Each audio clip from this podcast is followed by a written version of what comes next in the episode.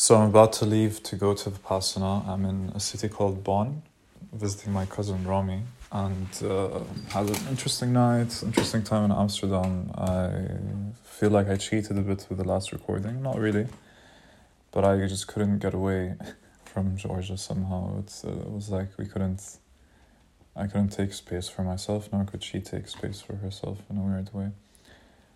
Um, yeah, just reflected a bit about that I'm gonna be somewhere for 10 days. I'm gonna devote myself to it completely and just be there.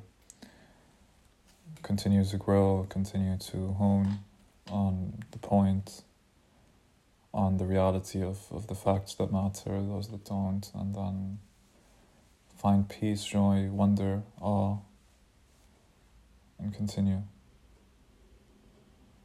See you guys in 10 days.